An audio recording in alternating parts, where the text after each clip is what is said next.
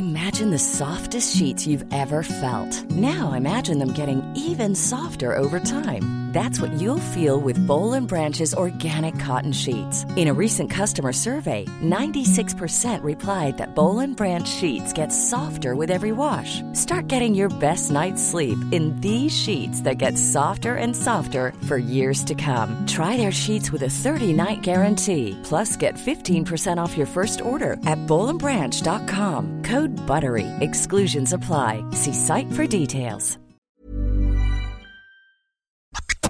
Salut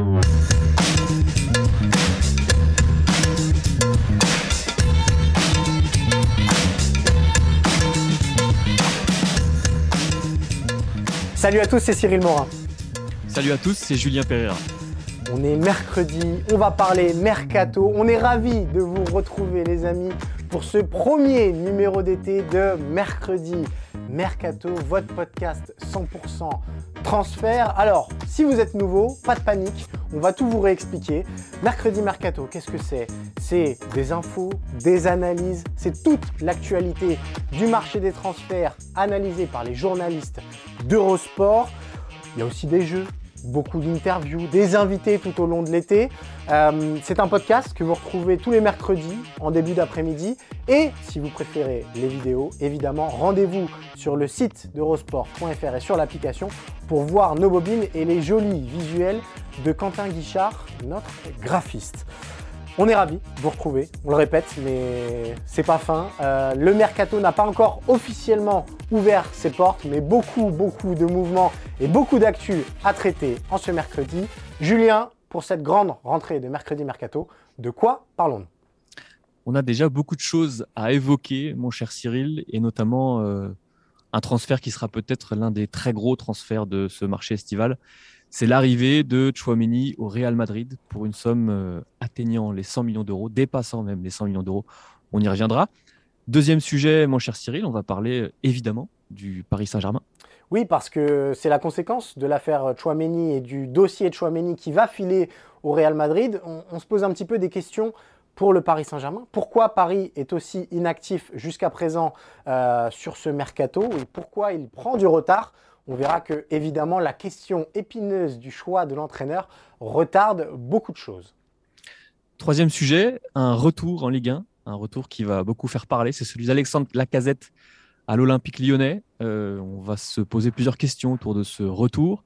Est-ce que c'est une bonne chose pour le joueur? Est-ce que c'est une bonne chose pour le club? Et surtout, qu'est-ce que ça dit finalement de la génération dorée de l'Olympique lyonnais? Ça, ça sera notre dernière partie. Et pour clôturer cette émission, il y aura euh, votre jeu préféré, on peut le dire? Ouais, c'est le, jeu de l'été, c'est le jeu de l'été, clairement. Est-ce que tu peux rappeler le, principe, mon cher Le Merca Quiz, c'est Quentin Guichard, notre graphiste, euh, qui nous rejoint dans l'émission. Il va nous faire, grosso modo, le parcours d'un joueur, mais il part de très très loin. Hein. Euh, on démarre au poussin, souvent, euh, la carrière. et on essaye de deviner qui est ce joueur. Il y a beaucoup, beaucoup de moments, de moments gênants, beaucoup de moments malaisants pour, pour nous deux. Et si vous êtes meilleur que nous, bah, évidemment, venez nous le dire. Venez nous chercher sur les réseaux sociaux et notamment sur Twitter. Pour... Ça devrait pas être trop dur. Ça devrait pas être trop dur pour nous charrier.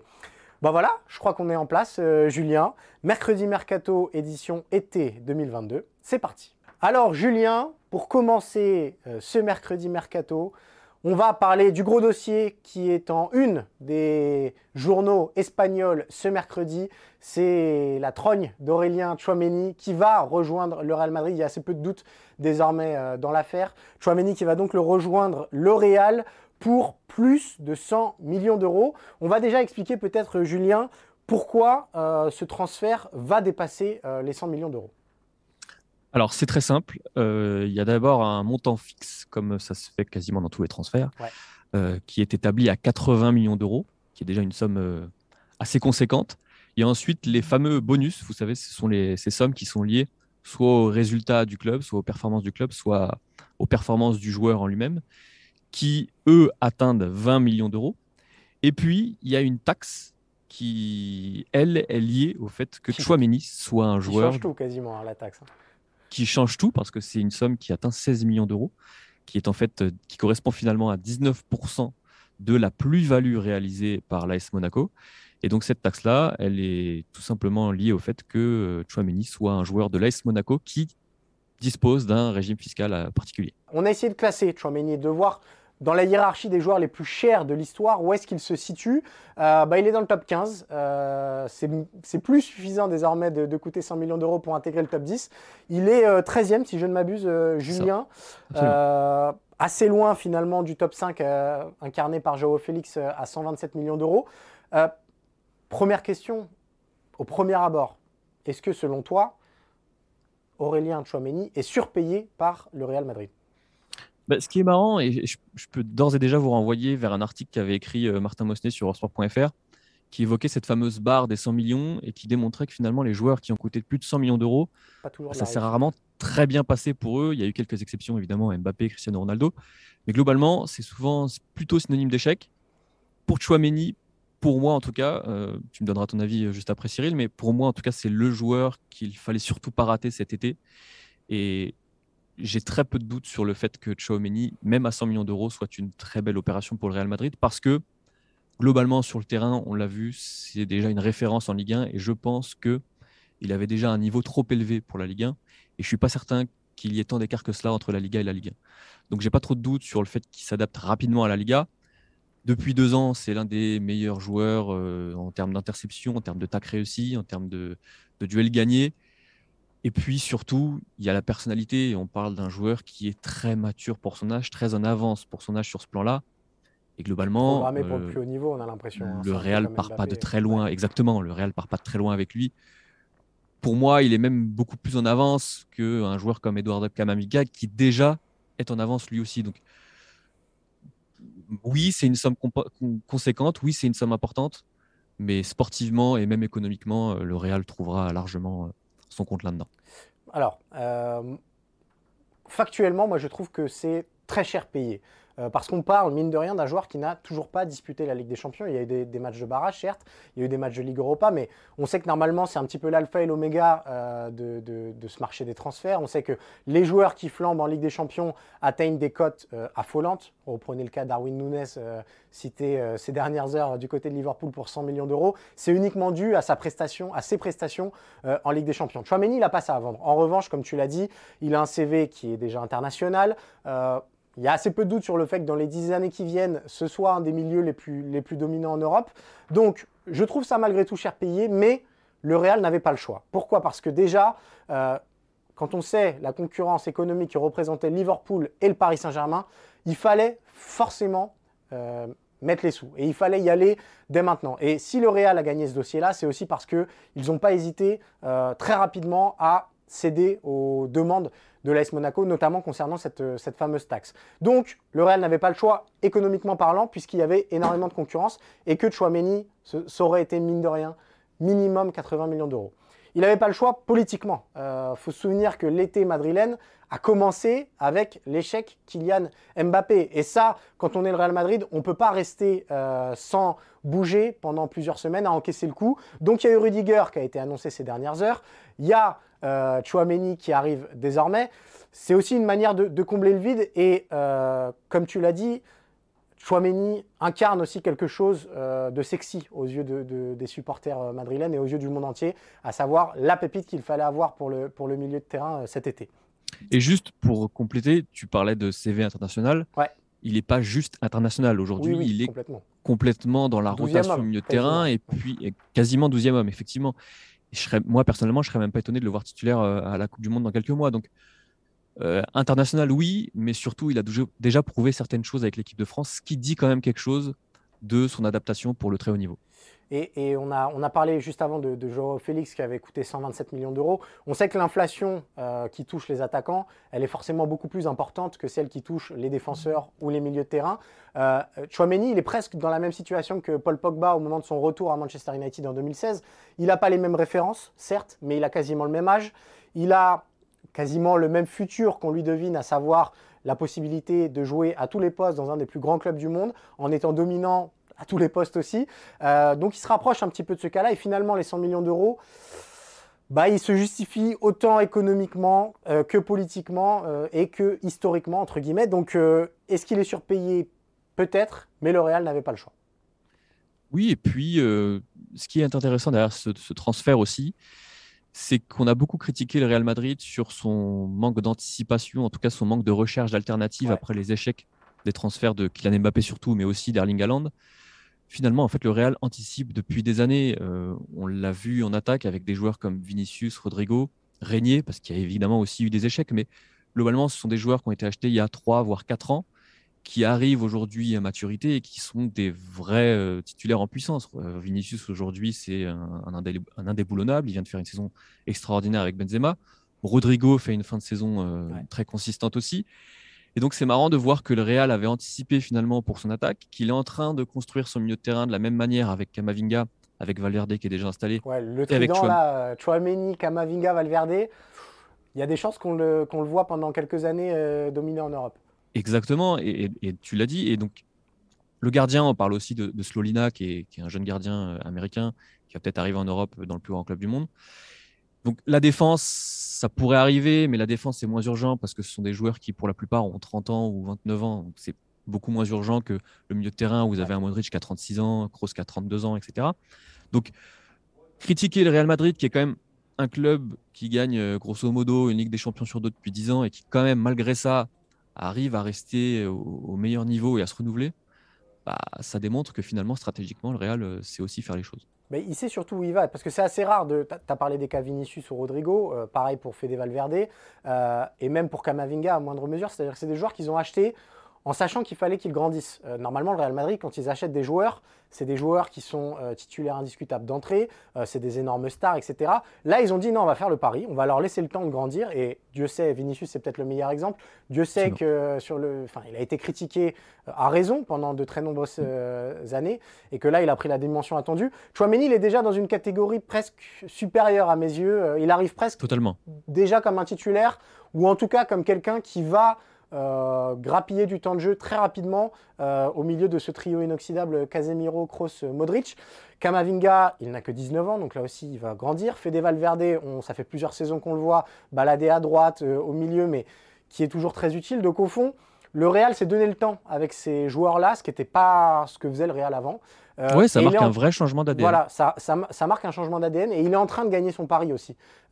et ça, ça dit quelque chose de l'évolution du Real, de l'évolution du marché des transferts aussi, parce que euh, tout Real Madrid euh, qu'il est, il ne peut pas se permettre d'acheter chaque été des joueurs à 150 millions d'euros.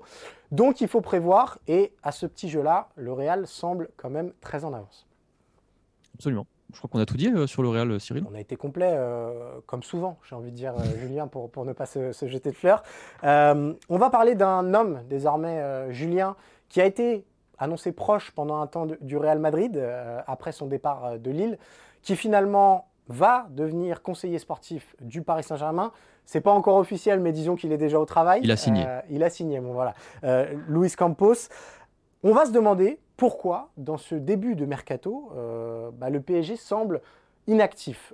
pourquoi cette prise de position-là? Parce qu'il y avait deux gros noms associés au Paris Saint-Germain, et notamment au dossier du milieu de terrain cet été au, PSG, c'est évidemment Aurélien Chouameni euh, qui va donc rejoindre le Real Madrid, mais également Paul Pogba qui est proche d'un retour euh, à la Juventus Turin et qui semble s'éloigner de jour en jour du Paris Saint-Germain.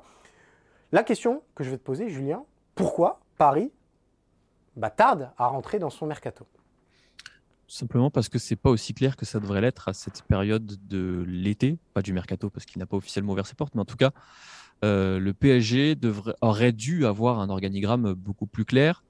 Pour l'instant, ça l'est pas. Euh, Luis Campos a signé son contrat de conseiller sportif. Ça, c'est l'équipe et le Parisien qui nous le disent.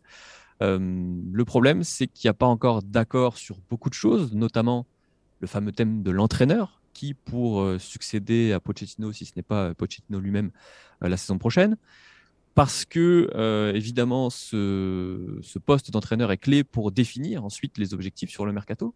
Et donc finalement, il manque des pièces pour que euh, la machine se mette en route et que le PSG puisse enfin être actif sur ce mercato.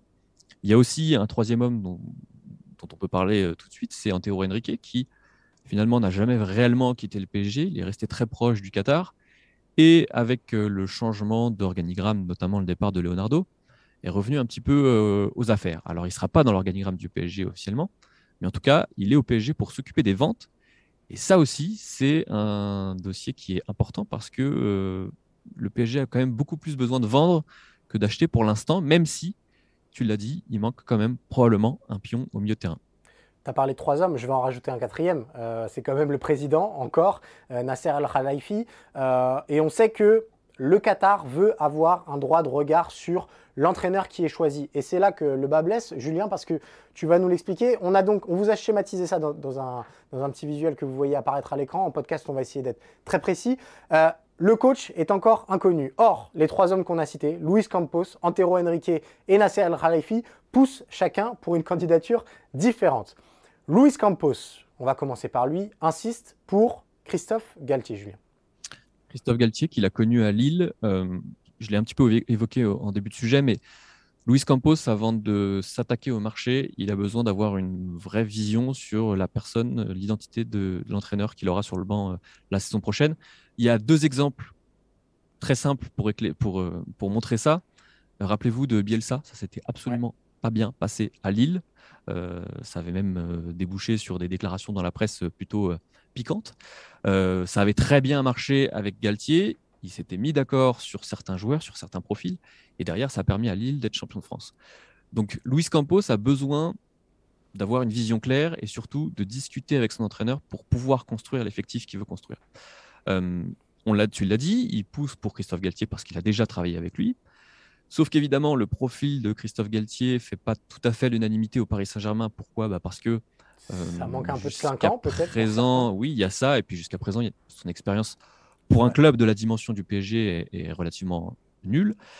Et puis, il y a le troisième homme, Antero Henrique, qui lui pousserait plutôt vers des pistes euh, portugaises. On a entendu parler de Ruben Amorim euh, ces dernières semaines. On a aussi entendu parler de Sergio Conceição parce qu'Antero Henrique a encore des liens très étroits avec le SC Porto et que ça lui permettrait de renforcer ces liens-là. Et puis, il y a euh, le fantasme absolu du Qatar et, de Nasser, c'est évidemment euh, Zinedine Zidane, euh, Cyril. Ouais, pour moi, le, vrai nœud du problème, il est là. en fait, l'obsession du PSG pour Zidane ralentit tout. Paris, ou en tout cas le Qatar et Nasser El Khalifi, souhaitent avoir Zinedine Zidane comme entraîneur. Or, à mes yeux, l'arrivée de Campos limite déjà cette possibilité-là, puisqu'on le sait, Zidane, s'il venait, c'était pour avoir les pleins pouvoirs sportifs. Euh, quand on regarde le dossier de Chouameni, pourquoi Paris a pris du retard dans ce dossier-là? Parce que bah, Chouameni, au téléphone, il a eu Jürgen Klopp et il a eu Carlo Ancelotti. Au Paris Saint-Germain, personne n'est en mesure de prendre ce téléphone-là aujourd'hui pour appeler et pour parler au nom du Paris Saint-Germain. Même un Luis Campos qui pourrait avoir cette fonction-là, premièrement, c'est pas forcément la façon dont il fonctionne. Et ensuite, euh, c'est pas lui sportivement qui va dire à Chouameni, écoute, moi je vais t'utiliser comme sentinelle, je vais t'utiliser comme relayeur. C'est pas son rôle. Donc, euh, ce vide-là, pénalise complètement le Paris Saint-Germain dans le domaine des arrivées. Dans le domaine des départs, c'est encore autre chose. Mais euh, à mes yeux, Paris, comme tu l'as dit, s'organise trop tard. la révolution qui n'est pas encore acté alors qu'on arrive à la mi-juin pour préparer une saison, ça me semble très tardif. Et surtout, on ne sait toujours pas qui va incarner le pôle sportif au Paris Saint-Germain. Et il ne faudrait pas que Paris fasse finalement les mêmes erreurs que les années passées. On a beaucoup reproché à Leonardo de ne pas travailler main dans la main avec ses entraîneurs, que ce soit Tuchel, que ce soit Pochettino, que ce soit Leonardo, grosso modo, qui dessine l'effectif euh, à sa guise et par ses réseaux. Il ne faudrait pas que ça arrive qu'il se passe la même chose avec Luis Campos. Alors certes, Luis Campos a sans doute plus de compétences ou en tout cas, peut-être plus d'idées euh, pour le Paris Saint-Germain. Mais euh, s'il fait la même chose euh, que, Leonardo, il va, y avoir il va y avoir le même problème au fond. Et il faut absolument que l'entraîneur soit partie prenante des décisions dans le mercato. Et si Paris ne comprend toujours pas ça en 2022, ça va devenir un petit peu embêtant. Et pour, pour reprendre l'exemple Chouameni que tu évoquais, euh, on parle quand même d'un joueur et, d'une catégorie de joueurs qui ont l'esprit très clair sur ce qu'ils veulent faire et sur la, sur la tournure qu'ils veulent donner à leur carrière. Un joueur comme Chouameni, euh, vous ne le faites pas changer d'avis en l'appelant euh, deux semaines et en deux semaines, vous, vous, réussissez à le convaincre. Ce sont des joueurs qui ont l'esprit clair et donc ce sont des transferts qui se préparent des mois à l'avance. Chouameni au Real Madrid, c'est un transfert qui s'est ficelé il y a des mois. Donc globalement, je ne vais pas dire que le marché estival, ce marché estival est quasiment gâché pour le PSG, parce que ce n'est pas du tout le cas. Mais pour voir une réelle, réelle, incidence, pour voir des choses qui changent, pour voir des choses intéressantes, il faudra laisser du temps à Campos et il faudra laisser du temps au futur entraîneur. Donc, le temps qui arrive là, ce n'est pas du temps perdu, mais il aurait été préférable de l'anticiper et de commencer cette révolution beaucoup plus tôt dans la euh, saison peut-être un petit message aux supporters parisiens qui nous écoutent. La vraie priorité de cet été, c'est aussi la raison du retour d'Antero Henrique, ça va être de se débarrasser de tous ces joueurs euh, bah, qui pèsent sur la masse salariale mais qui apportent assez peu sportivement. Et Dieu sait qu'il y en a. On en avait listé près, d'une équipe type, donc euh, ça fait du monde. Euh, voilà. Et aussi, pour nuancer un petit peu tous nos propos, Julien, le gros dossier de l'été parisien, a finalement été validé haut la main avec la prolongation de Kylian Mbappé. Il y a eu l'achat définitif de Nuno Mendes. Donc Paris n'est pas complètement inactif, mais disons que c'était des choses qui se sont travaillées sur la saison passée. Voilà, euh, que Nuno Mendes signe finalement, euh, c'est indépendant de l'arrivée de Campos et d'un nouvel entraîneur. Euh, c'est un prospect de 20 ans ou 19, je ne sais plus, qui a réussi sa saison. Pareil pour Kylian Mbappé, le dossier a été géré directement par le Qatar et évidemment tous les entraîneurs du monde vous diront bah, je préfère avoir Mbappé dans mon équipe. Évidemment. Donc, ce qui est marrant avec Mbappé, c'est que justement le PSG s'est donné du temps en réussissant ce coup-là qui est absolument magistral. Et on a l'impression que ce temps-là, euh, bah, il est arrivé finalement au bout et que le PSG se repose encore un petit peu trop sur ses lauriers, sur ses lauriers en tout cas sur cette réussite-là de conserver Mbappé. Donc, oui, euh, évidemment, euh, il n'y a rien de, rédhibitoire. Le PSG a encore le temps puisque le marché des transferts n'a encore n'a pas encore officiellement ouvert ses portes, mais globalement, il y a des choses qui se nouent bien avant. Mais voilà, euh, pour le dossier Paris Saint-Germain et tu m'offres une transition rêvée. Julien, tu me parles de dossiers qui se nouent euh, bien en amont. Euh, en voilà un qui a été travaillé de longue durée et de longue haleine par Jean-Michel Aulas en personne. C'est le retour d'Alexandre Lacazette à l'Olympique lyonnais. il est presque ficelé, quasiment officialisé, ou en tout cas dans les heures qui viennent. Alexandre Lacazette va donc revenir à l'Olympique lyonnais. 31 ans, il arrive libre en direction, en provenance, pardon, même euh, d'Arsenal. Euh, première question, Julien, peut-être ton avis sur ce transfert et sur ce retour euh, de la casette à Lyon. Est-ce que c'est un échec pour le joueur? Pour le joueur, oui. pour un constat très simple, quand vous venez de Première Ligue, en plus d'un club comme Arsenal, qui est un club à dimension européenne, et que vous, atterrissez à Lyon qui, lui, ne va pas disputer de, Coupe d'Europe euh, cette saison, surtout pour un joueur de 31 ans, c'est forcément, pour moi en tout cas, un échec sportif. Alors oui, il y a cette fibre-là, cette histoire qui, même si on n'est pas supporter de l'Olympique lyonnais, est plaisante parce que globalement, euh, c'est de plus en plus rare de voir des joueurs revenir dans un club juste pour euh, le côté affectif. Mais sportivement, pour moi, c'est un échec monumental et c'est on s'attendait quand même à beaucoup mieux pour Alexandre Lacazette, pour la carrière d'Alexandre Lacazette au moment où il a quitté l'Olympique lyonnais. Ouais, euh, assez d'accord sur, le, constat. Euh, il va revenir presque dans un rôle euh, qu'il a connu la dernière saison à Arsenal, à savoir encadrer les, baby gunners. Bah là, il va encadrer les baby guns, faire grandir Cherki, Cacré. voilà, pousser un petit peu tout le monde dans le bon sens. Ça ne m'étonnerait pas qu'il hérite d'entrée du, statut de, de capitaine. ce serait même plutôt logique moi, j'ai une question, euh, peut-être, Julien, sur la stratégie aussi euh, lyonnaise, parce que je trouve que ce retour de la casette, si en plus il est combiné à celui de Corentin Tolisso, qui est également libre de tout contrat et, dont le nom est également cité dans les couloirs de, de je trouve que ça indique aussi un changement de politique assez net de la part de l'Olympique lyonnais. Euh, c'est un peu panique, euh, panique à bord. On abandonne le trading euh, à outrance et on revient sur des choses qu'on sait faire et donc sur des bases connues, à savoir des anciens de la maison, des gones pur jus qui savent ce qu'est l'OL, qui savent ce qu'est l'ADN olympique lyonnais. et donc, c'est un petit retour en arrière, mine de rien, pour mieux pousser les générations futures, on l'a dit, certes, mais c'est un petit peu la fin de l'ère euh, Florian Maurice, c'est la fin de l'ère Juninho. Et là, on a soldé tout ça. Les prospects euh, devraient être assez rares cet été euh, à Lyon. Mais pour moi, d'ailleurs, c'est pour ça que c'est pas une bonne idée. pour moi, les retours en arrière, c'est jamais une bonne idée.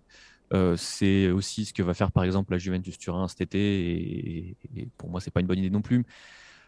C'est difficile d'avoir les mêmes résultats que par le passé quand vous faites revenir des joueurs qui ont déjà eu une carrière euh, dans des grands clubs. Tolisso, pour moi, ça serait réellement un miracle qu'il revienne à Lyon. Parce que pour moi, ce n'est c'est pas tout à fait le même cas que la casette. C'est un joueur qui est plus jeune, c'est un joueur qui est en fin de contrat, qui a quand même fait des belles choses au Bayern et qui du coup devrait plaire à d'autres clubs, en tout cas des clubs d'une dimension supérieure à celle de l'Olympique Lyonnais. Donc si Tolisso arrive, je dirais là d'accord.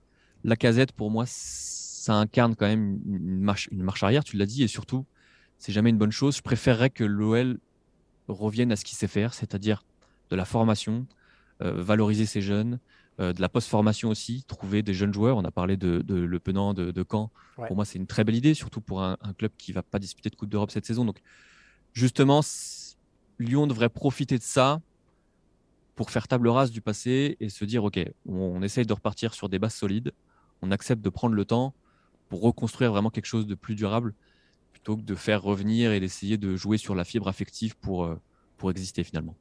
Alors la fibre affective, euh, Julien, effectivement, elle joue à plein avec euh, le retour de la casette. On, va se poser une question sur cette génération lyonnaise qui a tant symbolisé l'OL au milieu des années 2010, au moment où c'était un petit peu la vache maigre financièrement pour l'Olympique lyonnais en vue du, grand stade et que donc bah, on s'est beaucoup appuyé sur la formation. Il y a eu quatre fleurons et on a mis aussi Gonalons parce qu'il incarnait aussi quelque chose à l'Olympique lyonnais. La question toute simple, est-ce que la génération dorée de l'Olympique lyonnais a échoué? Euh, il y a le cas Alexandre Lacazette qui va donc revenir à l'OL libre euh, après un passage à Arsenal qui n'aura pas marqué durablement euh, l'histoire des Gunners. Lacazette, il a échoué en dehors de Lyon, tout simplement. que ce soit Arsenal, mais que ce soit aussi avec les Bleus. quand on voit aujourd'hui un Wissam Ben Yedder qui est doublure de, de Karim Benzema, bah, la casette, euh, il partait pas de beaucoup plus loin que Wissam Ben Yedder au moment où il quitte l'Olympique lyonnais. Moi, il partait même de plus près. Voilà, exactement.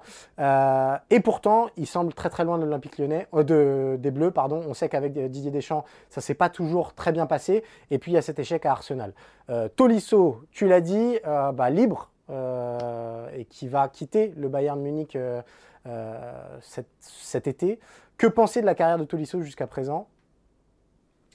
Bah, globalement, euh, c'est un constat qu'on risque de faire sur les autres joueurs que tu vas citer par la suite. C'est que c'est bien, mais ça aurait dû être beaucoup mieux. Euh, Tolisso, euh, ça fait partie. Tu faisais une comparaison juste avant l'émission avec Arturo Vidal. Je te laisserai détailler là-dessus, mais pour moi, c'est typiquement le joueur qui aurait pu aller plus haut. Alors, aller plus haut que le Bayern, c'est difficile, mais en tout cas, jouer dans plusieurs grands clubs. Je le voyais très bien en Angleterre, pourquoi pas en Italie, dans des grands, grands clubs italiens. Là, euh, il a 27 ans, qui se retrouve en fin de contrat, ça dit quand même quelque chose de sa situation sportive, même si je pense que le, sa condition physique, les blessures qu'il y a eu ces dernières années, est aussi un frein pour les clubs. Je, doute que les grands clubs euh, doutent justement de ce qu'il est capable de faire sur le terrain. Je pense que si doute il y a, c'est plutôt sur sa condition physique et sa capacité à revenir et à durer au, plus haut niveau. Mais globalement, on attendait quand même beaucoup mieux pour la carrière de, Tolisso. Ouais, euh, moi je suis d'accord avec toi. Pour moi, c'était le 12e homme ultime dans n'importe quelle grande équipe européenne. C'est-à-dire le gars qui n'est pas forcément titulaire au premier abord, mais qui joue en fait 40 euh, matchs par saison, euh, qui est décisif quand il faut, qui sait tout faire, qui sait jouer à plusieurs postes. Tolisso, il avait une carte de visite qui était ultra alléchante. Et tu l'as dit, les blessures, à mon avis, pèsent très très lourd dans son bilan. Euh, quand on parle de blessures bah, et qu'on évoque des anciens lyonnais, difficile de passer à côté de Samuel Umtiti. Lui aussi champion du monde comme Tolisso euh, en 2018. Mais euh, pour Umtiti, 2018, c'est pas une fin de carrière, mais c'est un énorme frein avec cette, ce genou récalcitrant, cette opération, sa disparition du, du, FC Barcelone quasiment. Il a été prolongé ces derniers mois, mais uniquement pour des raisons financières. Il, est au FC Barcelone, mais il est complètement blacklisté. Là aussi, euh, Umtiti il avait fait le bon choix en 2016. Euh, le Barça collait bien à son football. Euh, c'était le bon timing pour aller au Barça pour lui. Et puis, bah, 2018 a tout remis en, jeu. Finalement, dans, le panorama des, ex-stars, alors on, vous a mis Gonalons, qui est un joueur de Grenade et qui finalement aurait peut-être plus prétendre à mieux, mais qui reste un joueur plus limité que les quatre autres. La, la, plus grosse déception, il y a la casette, mais il y a aussi Nabil Fekir, même s'il s'éclate actuellement au Betis Séville et que ça, fait honnêtement plaisir de voir un joueur aussi épanoui sur un terrain. Euh, voilà, son transfert raté à Liverpool, à mon avis, l'a privé de plus haute sphère où clairement son talent euh, lui promettait les étoiles. Oui, c'est un joueur qui aurait dû disputer la Ligue des Champions euh, tous les ans depuis qu'il a explosé à Lyon. Et c'est évidemment pas le cas, avec tout le respect qu'on a pour le Betis Séville, évidemment. Mais encore une fois, euh, tu l'as dit, il y a eu cet échec Liverpool et ça disait tout de son talent et de ce que l'Europe pensait de lui. Et puis finalement, ça a fait, ça a fait pchit parce que ça fait quelques saisons maintenant qu'on voit Fekir dans un club, un très bon club de Liga, mais qui n'est pas un club à dimension Ligue des Champions. Encore une fois, c'est le constat global. C'est ces joueurs-là, on les voyait beaucoup plus haut, beaucoup plus fort. Pour moi, ces quatre-là, c'est presque des symboles à part entière de carrière qui dévissent pour des raisons différentes. Il y a les blessures, on l'a évoqué dans le cadre de Tolisso ou de Omtiti. Il y a des choix de carrière où le train passe et on n'arrive pas à le choper au bon moment. Euh, ça a été le cas pour la casette qui, à mon avis, part un été trop tard de l'Olympique lyonnais, alors qu'il euh, y a eu un temps le Paris Saint-Germain qui est venu très près au renseignement. Il y a eu la possibilité aussi potentiellement de rejoindre l'Atlético de Madrid d'Antoine Griezmann et euh, un duo Griezmann-La Casette de la grande époque, on a envie de dire, je pense que ça aurait très très bien marché. cette histoire de train qui passe, bah, pour Fekir, c'est un petit peu la même histoire avec, avec ce transfert de, de Liverpool. Et puis, bah, il y a ces mauvais choix, à ces mauvais moments, ou en tout cas le, fait de devoir se rabattre sur d'autres options, encore pour, euh, encore pour la casette pardon, euh, et pour Fekir, à savoir devoir rejoindre et Arsenal et le Betis Séville, qui à mon avis n'étaient pas des premières options au, premier abord dans, leur idée qu'ils avaient de leur carrière. Donc voilà, cette génération dorée de l'OL, elle symbolise un petit peu les travers que peuvent connaître certains euh, jeunes footballeurs. Il y a aussi une part de la responsabilité, euh, chacun de leur côté. Hein, euh, peut-être qu'ils n'ont pas donné suffisamment euh, ce qu'il fallait. Et je trouve que ça fait presque écho à un autre cas de l'Olympique lyonnais dont on reparlera sûrement cet été. c'est Oussama Aouar. C'est-à-dire que c'est des gens qu'on envoie très haut, très tôt, qui finalement restent à Lyon, pas pour, pour toujours les bonnes raisons, et qui bah, vont finir dans des clubs où je ne suis pas sûr que leur, qui, qui, qui illustrent si bien leur, leur talent pour revenir à la question initiale, est-ce que c'est un échec? La réponse est plutôt non, parce que échec est un mot fort. Qu'on a quand même deux joueurs du monde, quand même. qui ont été champions du monde avec l'équipe de France, qui est un joueur qui a fait euh, plusieurs saisons euh, très honnêtes, voire très correctes avec le FC Barcelone, avec le Bayern de Munich. Donc la réponse est plutôt non. C'est un non mais globalement la réponse à cette question. C'est non mais on les voyait plus haut. Et ben voilà, euh, on arrive à la fin de nos trois sujets, mais on n'est surtout pas à la fin de ce mercredi mercato parce que vous le savez, c'est l'heure du redoutable. c'est le moment où on commence à avoir très très chaud. C'est l'heure du redoutable Merca Quiz. Quentin Guichard, notre graphiste de talent qui est à l'animation de cette émission, à l'animation graphique de cette émission avec des jolis visuels à retrouver sur eurosport.fr. Euh, redouter Merca Quiz, il faut savoir que les saisons passées avec Martin, c'était souvent coude à coude. Euh, C'était souvent catastrophique souvent aussi. Souvent catastrophique, voilà, la, vraie vérité. Euh, la vérité vraie. Quentin, bienvenue. Comment ça va déjà en cet été? Est-ce que tu es prêt pour cette édition 2022 de Mercredi Mercato? Euh, je suis bouillant. Je suis bouillant, je suis ravi de vous retrouver les amis. Ça, sent des, en parlant de bouillant, ça sent des parcours passant par Quevilly, Rouen, des trucs comme ça, tu vois. non, mais j'espère juste que vous êtes bon en géographie. bah, c'est ça. oh là là, la catastrophe déjà. Alors, il est passé par plus confiance. Ça va être le gros test. Bon, allez, on voit pour la première. moment, moment de, de gêne. Première Attends, j'entends comme ça. Et si c'est ça, on arrête l'émission. Vas-y. Mourad Megni. Bye, Beck. Ok, donc on, continue l'émission. Vous êtes prêts? Allez. Je commence le football à 10 ans au sein du club des Dragons de Gloucester. À l'âge de 11 ans. Aaron Ramsey. Non. À l'âge de 11 ans, je change de club et rejoins les Hornets d'Ottawa avec qui je joue jusqu'à mes 15 ans. Par la Jonathan David? Oh Oh le tueur. Oh il est bon en géographie. Oh le tueur. C'est lui? C'est Jonathan David? C'est lui. Me dites pas, non mais attendez, on recommence, c'est trop fort, je suis trop fort. Non, là, oh là là, humilié dès la première émission Allez. Oh, il y a, y a Bravo, Jap. Alors là, j'avoue que c'est vrai que le Ottawa, là, déjà, il fallait partir sur des, des profils un peu plus hybrides, on va dire. Mais Jonathan David, euh, j'y aurais pas pensé tout de suite, tout de suite. Donc il bah, a commencé à Gloucester. Au Dragon de Gloucester, ouais. Mais ça, c'est euh, au, Canada. Ouais. Il faut vraiment connaître la géographie. Euh, ah ouais, Gloucester, moi j'étais en Grande-Bretagne. Ouais, moi bah, aussi, j'étais. Là, j'étais plus dans le rugby. Hein. J'étais à deux doigts de dire un international irlandais ou écossais. Que... Ok, bon, bah très bien, bah super. Première bah, pour, pour Cyril. 1-0, Julien Pereira. On compte sur nos auditeurs pour compter les scores. Ouais, Bien sûr. ouais, euh, je risque de tricher, je vous le dis d'avance. Hein. Mm. euh, bah voilà, si vous aviez trouvé avant Julien, on vous croira pas, mais venez quand même nous le dire sur les réseaux sociaux. Et n'oubliez pas, vous n'hésitez pas euh, à nous noter sur le podcast, euh, sur l'Apple Store notamment, à nous mettre des notes, à nous mettre des commentaires. Venez nous chercher sur les réseaux sociaux si vous voulez qu'on parle en particulier d'un thème dans l'émission. On est très ouvert à vos retours. C'est la fin de ce premier numéro de Mercredi Mercato édition été 2022. Ce fut un plaisir, Julien, ce fut un plaisir, Quentin. Et on se donne rendez-vous la semaine prochaine, même jour, même heure. Salut à tous. Ciao. Salut tout le monde.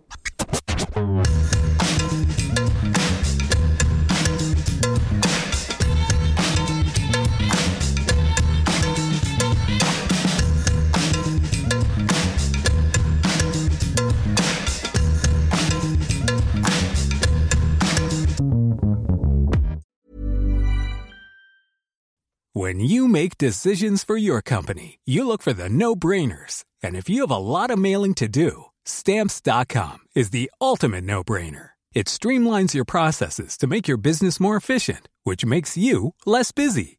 Mail checks, invoices, legal documents, and everything you need to keep your business running with stamps.com. Seamlessly connect with every major marketplace and shopping cart. Schedule package pickups and see your cheapest and fastest shipping options from different carriers with rates up to 89% off USPS and UPS rates. And with the stamps.com mobile app, you can take care of mailing and shipping wherever you are. Make the same no-brainer decision as over 1 million other businesses with stamps.com. Sign up with code program for a 4-week trial plus free postage and a free digital scale. No long-term commitments or contracts. That's stamps.com. Code program.